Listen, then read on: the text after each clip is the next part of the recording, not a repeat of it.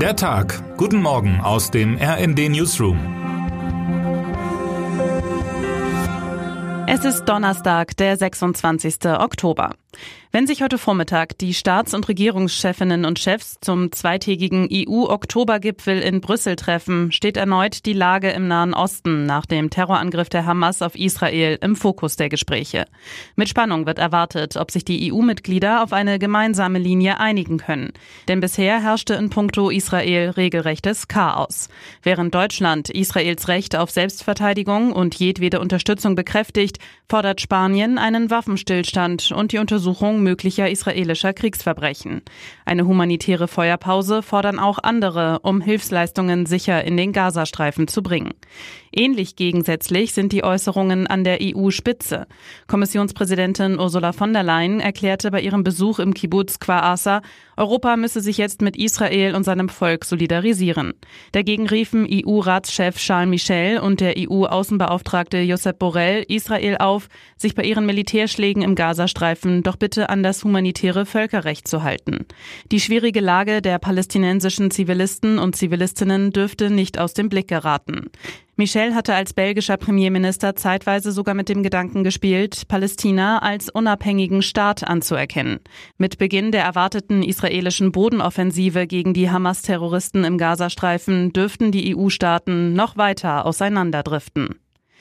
Im Nahostkonflikt gab es noch nie eine gemeinsame Linie der Europäer und Europäerinnen oder gar eine gemeinsame Positionierung. Der frühere US-Außenminister Henry Kissinger soll einmal gesagt haben, wen rufe ich denn an, wenn ich Europa anrufen will? Die Eskalation in Nahost hat diese Frage so aktuell wie nie gemacht. Ob der Gipfel einen Schritt hin zu mehr Einigkeit bringen kann? Sinnvoll wäre dies ohne Zweifel, denn die Herausforderungen für die gemeinsame Sicherheit nehmen zu, auch die Terrorgefahr in Deutschland. Der brutale Angriff der islamistischen Terrororganisation Hamas auf Israel, der hunderte Frauen, Männer und Kinder ihr Leben kostete, wirkt wie ein Katalysator für den Dschihadismus und für Israel-Hass und Antisemitismus, der in blanke Gewalt umschlägt, schreibt Felix Husmann in unserem heutigen Leitartikel. Die Sicherheitslage in Deutschland lasse sich nicht losgelöst von internationalen Krisen und Kriegen betrachten. Angesichts sich weltweit verschärfender und komplexer werdender Konflikte würden die Herausforderungen für die Sicherheitsbehörden nur noch größer. Nach mehr als zwei Wochen Verhandlungen wollen CSU und Freie Wähler heute den Koalitionsvertrag unterzeichnen. An die Öffentlichkeit ist das Papier bisher nicht gelangt, auch wegen höchster Geheimhaltungsmaßnahmen.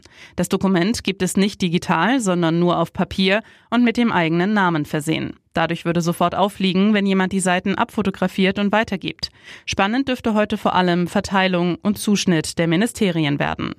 Die Freien Wähler hatten deutliche Zugewinne bei der Landtagswahl verzeichnen können und fordern ein viertes Ministerium. Ob der alte und wohl auch neue Ministerpräsident Markus Söder ein CSU-Ministerium abgibt oder ein neues Ressort einrichtet, ist offen. Heute erscheint der 40. Band von Asterix und Obelix in rund 30 Ländern, auch in Deutschland.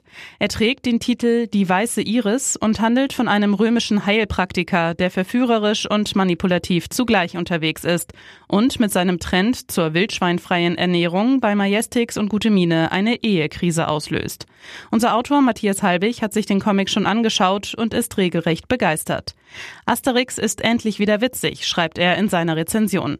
Und nicht nur das, das Thema Wokeness scheint nun auch im gallischen Dorf angekommen zu sein. Wer heute wichtig wird. Annäherung zwischen China und den USA. Der chinesische Außenminister Wang Yi ist von heute an für mehrere Tage zu Gesprächen in Washington.